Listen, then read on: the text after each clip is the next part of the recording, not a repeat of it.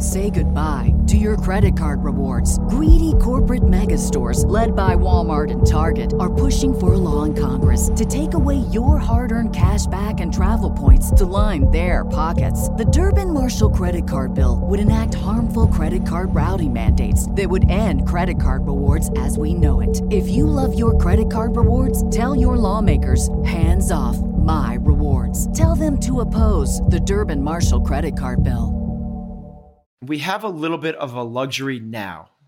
Um, and that luxury is Katrin. Mm. Um, Katrin, I mean, everybody knows who she is, what she stands for. Um, she was the Spirit of the Games award winner last year. She is the epitome of what we're looking for. Well, the second pillar that this thing has been built upon is Cole Sager, another Spirit of the Games award winner who seems to do everything the right way and um, has all like those two really help to create the foundation. And as you said, like you, one person could come in and destroy. Yeah, but at the same time, like if you have a strong enough locker mm. room, you could take some risks and some flyers on some people. Yeah, we're not we're not doing that yet. So uh, that's a that is a it is a down the road. We recognize that we don't need to get everyone to fit the perfect mold. We don't need to do that. But it's kind of like in entrepreneurship, like the first 15 hires are kind of crucial to long term success. We're being very intentional with this team that we've created now. We are here because we know the outcomes in our lives are within our control. That taking absolute ownership of how we eat, sleep, train, think, and connect with each other is how we'll optimize our health and happiness. That chasing excellence is how we grab hold of what is possible. Our mission is to live on the run always chasing, never stopping. Hello, and welcome back to another episode of Chasing Excellence. Today, we are going to dive back into a conversation we started last episode on. Ben, what you've called what what we're calling the CompTrain Academy. Um, so, folks, if you haven't listened to last week's episode, I do recommend that. Um, we're going to try to pivot a little bit the conversation, but I think there's a lot of context in last episode that will be helpful for uh, for you. So go back, listen to that one before you jump into this one. Um, what I wanted to talk to you about in this episode is we, we spent a lot of time in the last episode talking about the business, CompTrain, uh, the games itself, sort of why the why now is maybe the right time to be doing this kind of thing.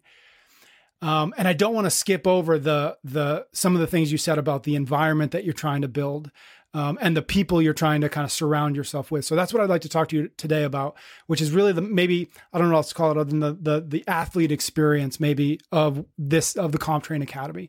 Cool. And I want to start yeah, first with a question that we hit on a little bit in a two minute drill recently. Somebody somebody had asked this question about.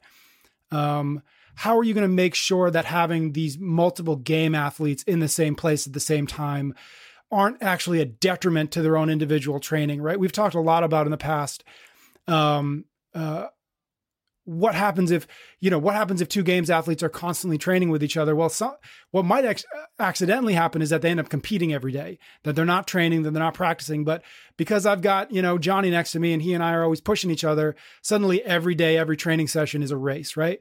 And so that to me is the first question for you is I know we're at the beginning of this, but now that you've got these athletes in the same place at the same time, how are you starting to think about the necessary balance of, of making sure that individual needs are met, but also that you're taking advantage of the fact that they're now surrounded by two, three, five, six other games athletes? Where, how are you going to start to play with that balance?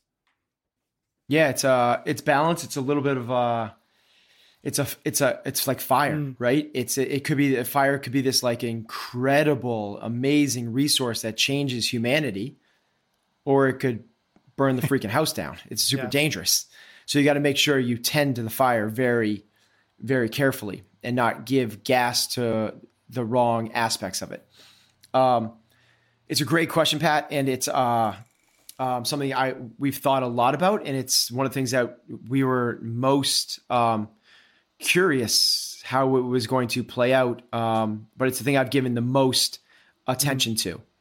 I believe that there's a real benefit when this can be done correctly, uh, a, a massive benefit. It's not just about like they push each other every day. It's honestly about what greater thing is there in the world? I mean, like Maslow's hierarchy of needs, right? Like after you have like after you can breathe, after you have like a place, a comfortable place to sleep, the next thing you want is to belong to something. These guys are individuals. Like, what do they belong to, yep. really? What we're giving them is an opportunity to belong to this team. And I use that word like specifically. It's we are a team. Now that doesn't just happen. Um, it starts first and foremost with the athletes that we recruit, um, and we vet them, and we make sure that they're going to be a good fit. Um, we look for certain temperaments and characteristics and um, the right people. And that's not to say that they're all the same. They're very, very different. Like Chandler is very different than Sam, and um, Sam is very different than Katrin, and Katrin is very different than Cole, and so on. Um, but they all work together really, really well. We've been doing this for uh, a little over a month, six weeks or so. Could it still go awry? Yeah, I'm sure it can. And when that happens, as long as we've instilled the right, you know, I'm tr- trying not to, to use the buzzwords, but it's impossible not to. We have to lay out truly what is important to us. That's called values. It's, you know, and the buzzword is core values. And I hate even using that word now, but like, but like, who are we? What do we believe in? Now, if you believe in your performance above all else, this probably might not be the place for you. If um, you believe in some other things, this may or may not be the place for you. If you believe in the things that we espouse, then this place definitely is for you. And then from there is making expectations incredibly clear at the onset. So I'll give a real world example of this. Um, and all of I, these conversations had were had with everybody. So none of this is behind the scenes whatsoever. It's just um, one of our um, we have um, Emma. Mm-hmm. Emma is a developmental athlete. Um, so she is training with the elite athletes. There was some conflict about whether uh, who gets to use what equipment mm-hmm. when. Totally makes sense. Like we're going to run up against those things. If we don't navigate that with total transparency and total clarity, it leads to this weird kind of like rumors talking about each other, these weird kind of like feelings. Like it escalates really quickly. Instead, we made sure that people understood how to navigate these things, which is this dichotomy we have between two principles never whine, never complain, never make excuses. That is one of our principles. It's like if you do that, you are a victim. Victims complain, victims whine, victims make excuses. That is the lowest level of mindset. We are so far from there. That is almost in direct opposition to this other principle we have, which is always be communicating. Like, if we're always communicating and we're communi- we need to communicate about things that issues and potential things that we we need to mitigate, how the hell do we do that without complaining? Like, I have a problem. I'm supposed to be communicating with it, but I'm never supposed to want to complain. Like, coach, like, like this is a crappy place to be. So we we set we set it up the right way and we let people know if you have a problem with another person on this team, another coach, another uh, athlete, a manager, another employee of our team, feel free to socialize that with somebody else. Feel free to go to a peer and say, I'm having this problem with this person. But there's two things that have to happen when you do that.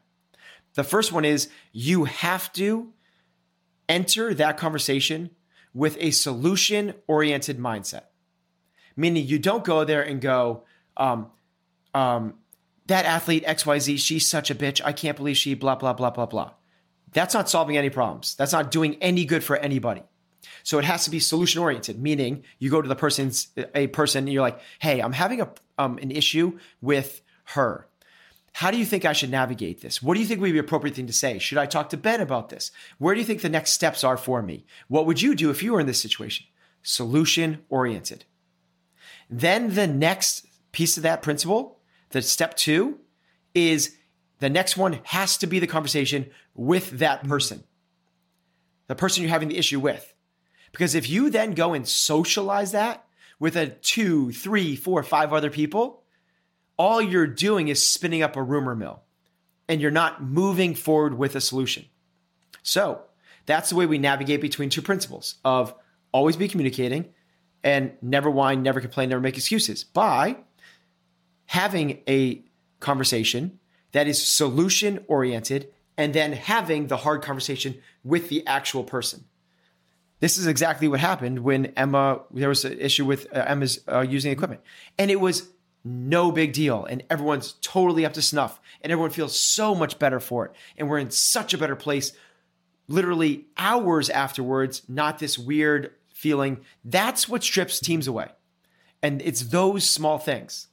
So the second aspect of it is being really intentional about what it means to be on a team and you're no longer just an individual. Yes, you compete in an individual sport, but we are training as a team.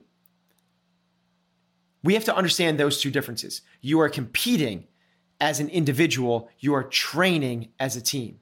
And if we're training as a team, I stole something from Doc Rivers, the former coach of the Celtics turned uh, LA Clippers. He might be somewhere else now.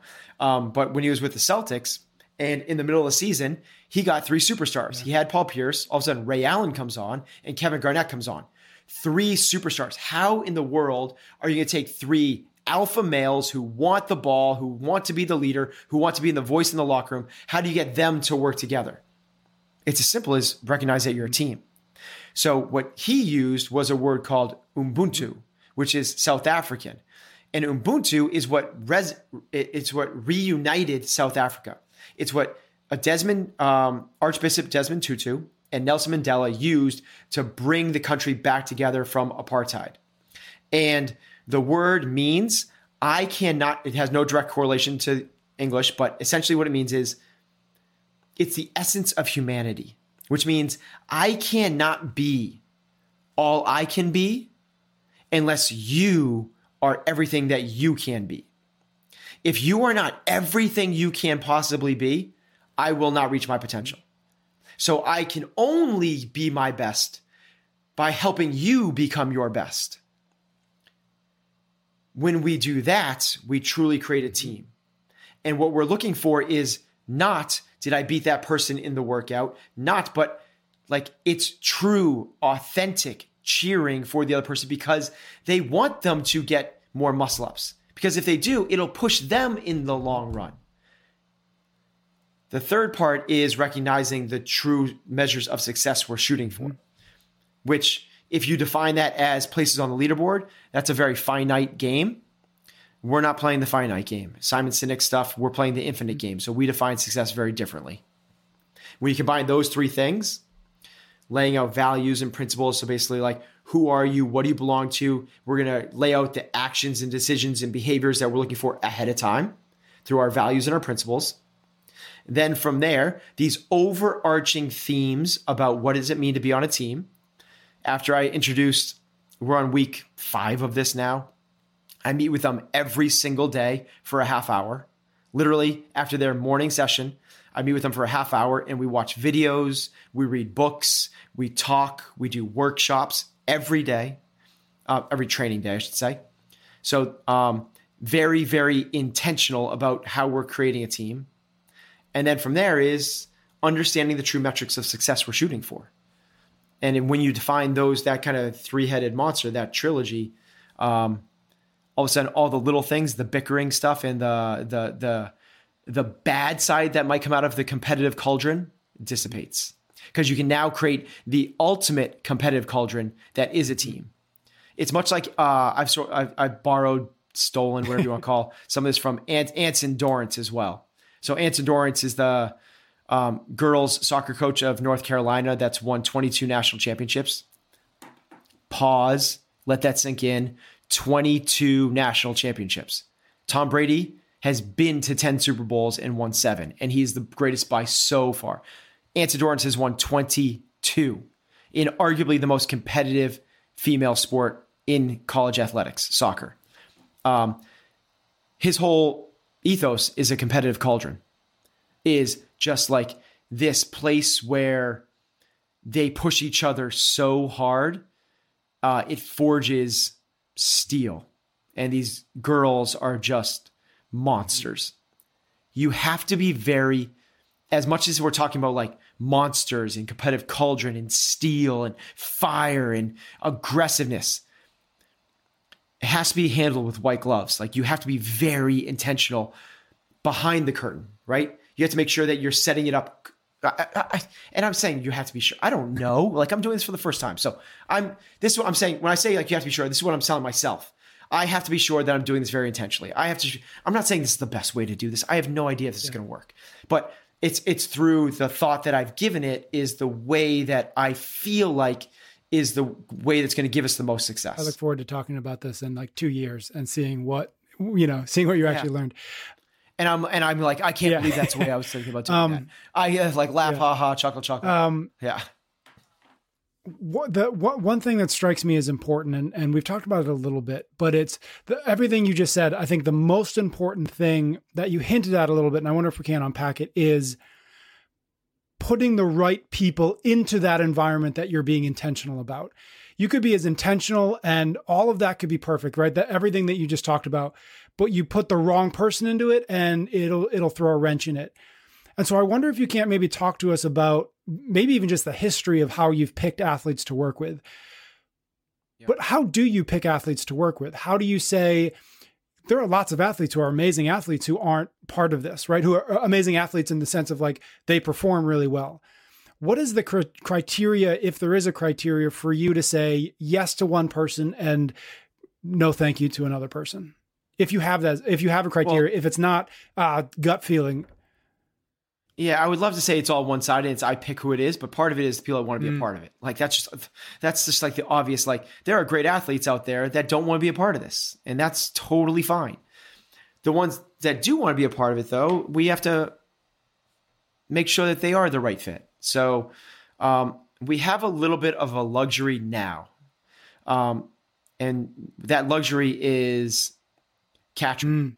Mm. Um, Katrin I mean, everybody knows who she is, what she stands for. Um, she was the Spirit of the Games award winner last year. She is the epitome of what we're looking for. Well, the second pillar that this thing has been built upon is Cole mm-hmm. Sager, another Spirit of the Games award winner who seems to do everything the right way and um, has all like those two really help to create the foundation.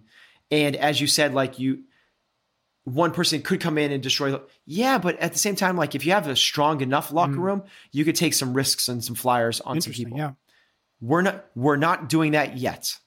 So uh, that's a that is a it is a down the road. We recognize that we don't need to get everyone to fit the perfect mold. We don't need to do that. But it's kind of like in entrepreneurship like the first 15 hires are kind of crucial to the long-term success. We're being very intentional with this team that we've created now so when we think about the athletes that we have, um, Katrin, Cole, Amanda is ama- like talk about sliding right in. Like Amanda, um, Sam was like when he so, and everyone came and joined us at a different time. So it's like they and when they come in, it's kind of like oh, I wonder how it's gonna fit. And they slide in, it's like ah, that's just amazing. Everyone fits there. Um, and then and Chandler, like everyone has um a certain like mindedness, but not in terms of like the way that they approach things, not group think, not um, not from like a, um, a similarity in like a, uh, a cultural t- aspect or anything like that. It's the the similarity in the number one thing I think you have to have to be able to make this thing work. The number one is um, curiosity you have to be curious about how to get mm-hmm. better. Because if you think you've got it all figured out, um, like what are we doing here? Like, you can't couldn't you do this in your garage? Like, couldn't you do this in your affiliate? That's the number one thing. Is like I'm here because I want to improve. If you're not curious, and call it a growth mindset, fixed mindset, that type of thing. The opposite to me of curious is like, um, uh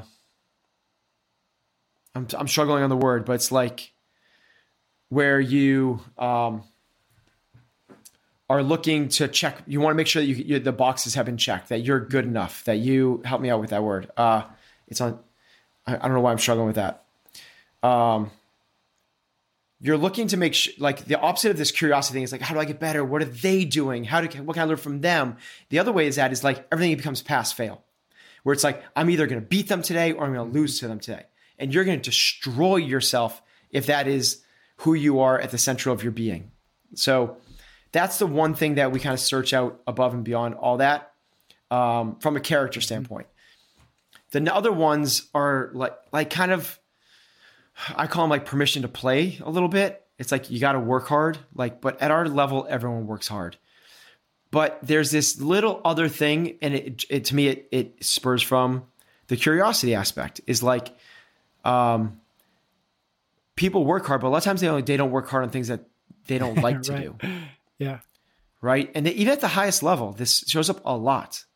You know, even in basketball, like, you know, people that are good at three point shooting like to go to the and shoot three pointers. They they don't like um, working on boxing out somebody and getting rebounds. You know, like in our sport, you're rewarded for how good at you are at what you suck at. Like so, there's that level of it. Is like this humility aspect of like this willingness to work hard on the things that you're not good at, not just willingness to go dark in the things that you you know. Oh my gosh, he's not scared of throwing around the big weights. Yeah, because he he's the strongest athlete in the field. Oh my gosh, she's not scared of this 10K run. Yeah, because she has the best endurance in the field. Like, you know, that type of stuff. Flip the script on those. So um, from there, the next thing that we look at is um, some like um, history, skill set, like how good are they? That matters to us, mm-hmm. talent. Um, but it's more potential than it is talent. And one of the ways that we judge that is um, body shape and sizes. There's a, there's a, you know, if you're, it can be ridiculous not to, right? If you're looking for a center for your basketball team, it would be kind of ridiculous to, you know, go to the Kentucky Derby and scout there for the jockeys. Yeah, it's like you need somebody that's over six foot ten. Like, like that's the price of admission. Like that's just what happens. Um, so there's this certain kind of framework that we're looking for. Um, and there's some specifics inside of that, but I'll kind of hold those cl- close to the vest. Got it. Um, I have some practical questions. Maybe we can. I, I, don't know how. I don't know how much of this you you want to talk about. Just again, co- keeping some things close close to the chest. But I can I can imagine some questions that folks are having, which is around these these elite athletes that you've gathered there. Things like, and I'll I'll say broader then you be as specific as you want. But things like, are they under contract? Are you paying them? Do they pay their own expenses out to the games now how do you how do you how do they deal with sponsorships now is that part of the deal um do you pay for their housing? Like all of these like they're they're logistical things yes but they're i imagine they're incredibly important logistical things to figure out how to do well. How have you guys navigated some of those maybe more boring things but important things? Yeah um so yeah we are so these elite level athletes um, I'm really proud to say that I think that we're the first um, competitive program that is compensating our athletes. So um, some you actually have to pay to get the programming. Um, for the elite athletes, we are compensating them as brand ambassadors, and actually we've gone so far as it's kind of weird talking about this publicly, but I don't know why. Don't, in my mind, I'm like, should I not be talking about this? But um, yeah, we're doing some really cool stuff for them. We put them on our payroll, so they get all of our health benefits. We pay 80% of their health. We give them, they're on our 401k. They have a they have a retirement plan. Um, we're giving them housing. Um, yeah, we're doing um, some cool stuff for those guys. Now that's reserved for the, you know, right now we have five. We'd like to get six, three guys, three girls. Um, so th- that's reserved for them. Then we have a dev team, which we're creating, which yeah. we talked about in the last episode those people will not be compensated. Um, they will. We will not put them. They're just going to be here. They're not going to pay to be here. Um, but we will give them coaching. We will give them programming. We'll give them the training and um, access to all of the resources that we've compiled. But they will not be compensated athletes. Underneath that will be our youth development um, program academy, and those people will pay to be a part of this, much like they would if you were to go to any development program. And we'll give scholarships to the appropriate people and um, but that's the way it's kind of structured. So one end of one end feeds the other end. So the academy youth feeds the ability to pay the pros, which is the way most of these academies are set up. Um, that's a really good segue into what I want to talk about next. We talked about in the last episode the um, I don't remember if you if you labeled this or if it's me, but the tiers, right? The, the, elite, as you just mentioned, dev team, and then the youth academy or the youth program. Can you um, can you talk a little bit about? I think we have a good sense of how the elite team will be built. How will the dev team be built? How are you thinking about building that? Uh, especially given that nothing like that really exists now. There isn't a place you can go and say, okay, what are the next? You know, what is the where's the future of the games? You'd have to literally look at the open and say, where are the 19 year olds or where are the 20 year olds or where are the 17 year olds, right? Is that what you're doing? Or like what kind of mechanisms can you start to put in place to be able to identify and then invite those those athletes to to join the dev team? Um, yeah, that's one way you can do it. Yeah, there and there's there's there's a few others as well. Um, but you, what we're we'll, we'll twofold there will be um, an application process, so you could apply to become a part of this. Just like you, uh, it's college, right? Where where it's a think of a D one sports team. You could walk on, so you could just start training at CFNE, and all of a sudden we're like, oh my god, dude, you're a freak. You should come and train with us a little bit, and then you become a part of the dev team. You could apply to be a part of the team, um, or we could do it through recruiting processes as well. And we will be doing, uh, we'll actively recruit as well. I don't know what percentage is going to come yeah. from where because we haven't done it yet. So in the beginning, maybe it's um, 90% recruiting, or maybe it's the opposite. I don't know. Maybe it's 90% people just showing up at our door. We don't really quite know what that is yet. And the reason we don't know yet is because we're purposely not, that's a year or two away. We purposely don't want to get ahead of our, you know, get over our skis. We, um, we want to be able to make sure that we're doing what we're doing well first, and then we'll de- build the developmental program. So we only have that one um, in-house athlete in Emma right now. Um, but yeah, it's going to be um, um, super exciting to be able to get these, you know, these different age groups and these different um, abilities in here. And the the biggest prerequisite will again be the same thing: is like, are you the right fit um, from a character standpoint?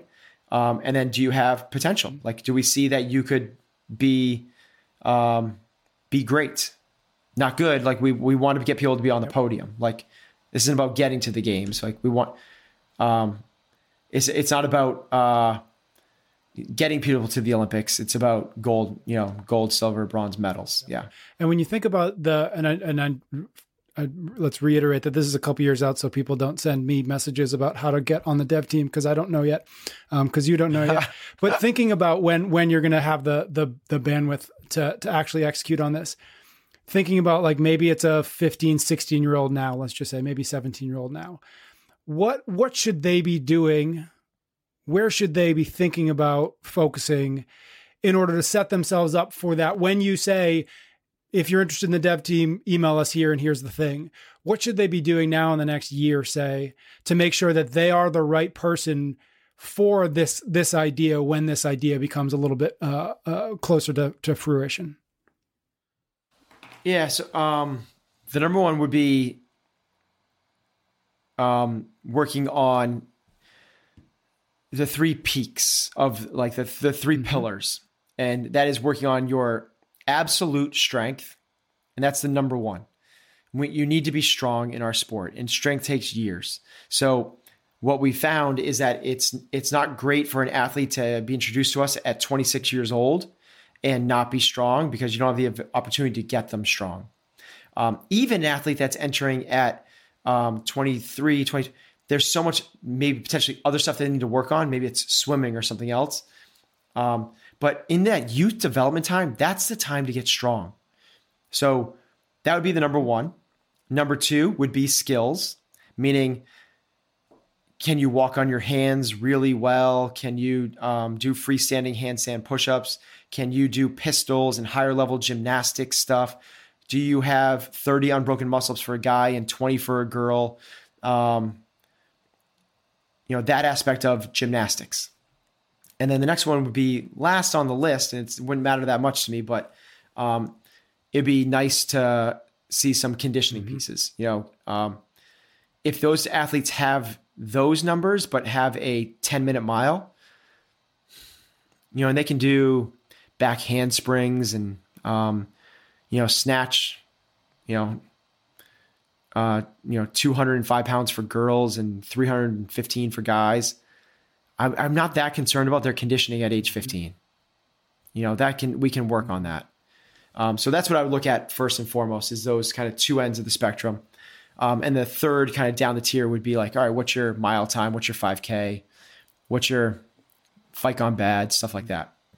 We've we've talked about in the past the the balance or the benefit of being one versus the other as it relates to being a generalist and a specialist, specific, especially or specifically this age range. With this idea, though, with this dev team, would it make sense in your wow. mind, at least to a degree, for a 15, 16, 17 year old now looking at this as like, this is what I want to do in a year or two years, mm. to start to specialize? Or do you still think that? And I remember when we talked about it, one of the argument I think was now now that age is not the time to be a, to be a specialist in the sport of CrossFit. Is that changing? Does it have to change in order for a youth program, a, a dev team graduating up into the elite? In order for that kind of trajectory to work, do we need to start seeing kids specialize at 15, 16, 17? No, and I'm so glad you brought that up. In fact, one of the aspects of the Youth Academy when they're here with us is that they will be mandated to play a sport outside of the academy for mm one season. And it has to be a team sport because I don't want you to go and do gymnastics or swimming or track and field and just pre- pretending that you're you're actually training for CrossFit. Like like I want you to join a team sport with a ball, like or a puck or something like you know, you get it. Um because I think that there's so much that's inherent in that team aspect and so much inherent in that um, the the broad spectrum and not the mm-hmm. specialist. At age 18, 19, I'm that's no longer the mm-hmm. case. At that point, it no but it's not like, you know, like in uh range, the book range, and all these people, all the people that have made these arguments, they're not talking about Roger Federer continuing right. to go play pond, right. ho- pond hockey three days a week while he's on the tour. That's not what's happening. So at age 17, 18, I'd like to see the specialization start happening, but certainly not before that. At age 16 and below, they should be playing at least one team sport. And if they wanted to and they had a weakness, I would actually like to say the person did have a um, swimming was a weakness. I, you, yes, you can do um, soccer in the fall and you can do swim team in the winter. Is this so weird that s- swimming is a winter sport? I guess it's in the yeah. pools. That's why. So it doesn't really matter. But anyway, um, you could do a, an individual sport as well to work on. What a great way to work on that weakness for a season. And we would seriously encourage and you know slash I already said mandate um, the the additional sports outside of what we're doing. Um, and then you so the, the what it would look like for the youth people is um, three seasons out of four they'd be with us before school and after school. I'm sorry, um, um, four, uh, yeah, three seasons out of four before school and after school.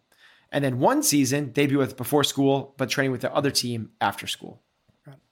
I'm really curious about your specifically your role in all of this. We've talked a little bit about um, you certainly as as the visionary there at CompTrain, right, and and bringing in a CEO to to handle a lot of the execution on maybe whatever that vision might be. What and then again, I know we're five six weeks into this, so you're probably still figuring it out. But what does what do you imagine your life, your role looking like within this? Like, are you all five of those are eventually six games athletes? Are you their coach? Are you doing their programming? You're there for every one of their sessions. Like that's your life now, or what do you like? How do you imagine this evolving personally as you go forward, as you learn more, as you as you iterate on this? So um, it's one of the the challenges that we've had this year more so than any other because um, we were expecting to have one other athlete here beyond besides yeah. Katrin. And in that case, like I could have just done my normal mo, what I do have done for the last ten years, um, because we had every athlete, all these athletes move here, you know, um, minus Cole. I, I, I, that's that's such a broken promise. Like come yeah. here and and I, so um, right now, I am the head coach of CompTrain. Uh, I coach them um, through both of their sessions every day. Um, everyone does two sessions. And um, we also have assistant coaches, which are there every assistant coach has two coaches.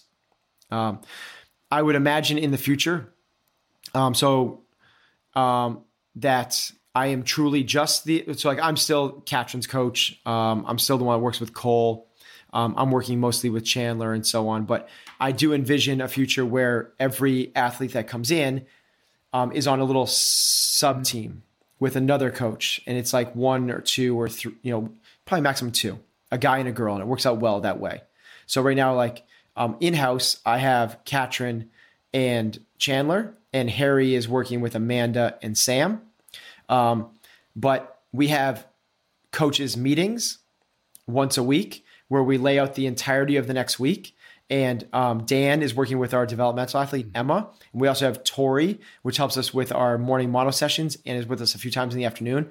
So we actually have four coaches for these four athletes, which is phenomenal.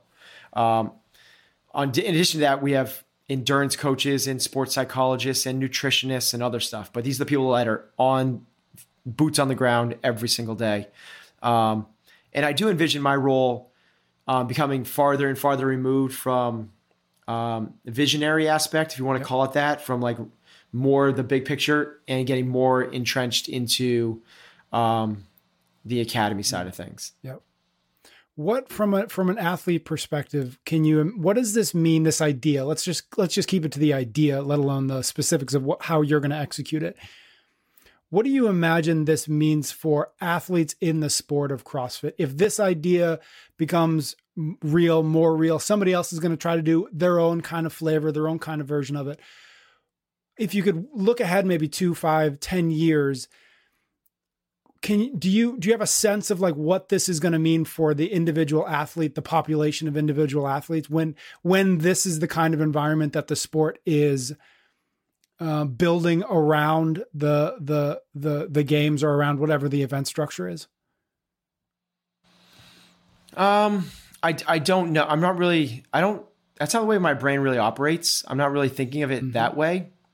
Um, because in that four or five years, we're going to be thinking four or 5 mm-hmm. years out. So there's going to be a new thing. Like we're going to be operating with a new deck of cards, and there will be different opportunities that allow us new avenues to pursue. So, um, let's say that like other people start to these things start to pop up, and there's um, four or five of these around the world, um, and they're all doing what they're supposed to be doing. They're you know creating uh, perennial top ten games athletes, and they have a feeder sister coming in, feeder system coming in.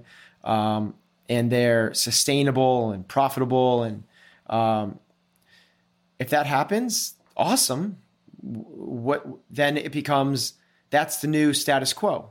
So what's next for us? Because that if that happens, that's great because it's going to provide another thing for us. Just like, um, you know, in 2007, when no one was doing competitive programming at all, we started doing competitive programming. And then all of a sudden it's like, okay, so um, I didn't know what was, then all of a sudden, like people, like fast forward 10 years, more people are in the game. And now this is on our horizon. And I think it's just kind of like, uh, if you're kind of always thinking out a little bit, I don't really, you know, if it's kind of more like we're, we're planning for, um, it just, it makes, I don't want to say today less importance, but we're we're building for next. You know, it's always for the next better, the next mm-hmm. best. You um, we'll start we'll start wrapping this up, but you mentioned something as we were talking about um, kind of the culture that you're trying to build there. Uh, and you mentioned the the idea of success and defining success the right way. Can you maybe unpack a little bit as to what that means? And certainly it's something that we've talked about a lot, but I'm curious what does it look like through the filter of a comp trainer, through the filter of this team of elite athletes? How are you defining success in a way that isn't the leaderboard, that isn't, well, how did we do at the games this year? We had three podiums. Okay, was that is that a success or is that a failure? What does that what does that look like and how are you guys starting to to define that for yourselves? So I, I want the athletes to define that for themselves mm-hmm. individually. Mm-hmm. So I'm not saying this is what success looks for like us as a team. We have that from organizational, uh, you know, a, business standpoint, but that's not that has nothing to do with the athletes. the athletes individually, I want them all to have their own metrics for success because what, what Katrin defines success is not going to meet up with Sam's and Amanda's and so on. So the only thing I ask when we go through this exercise, and it's an, it's an iteration that takes usually a few weeks. Um, the only thing I ask is that it's in your control. Mm. You can control the outcome. Because if you can't control the outcome, like, and this is where specific like leaderboard, like if my goal is to run a sub four hour marathon, if that's your goal and you're like, that's it, it's gonna do that or die.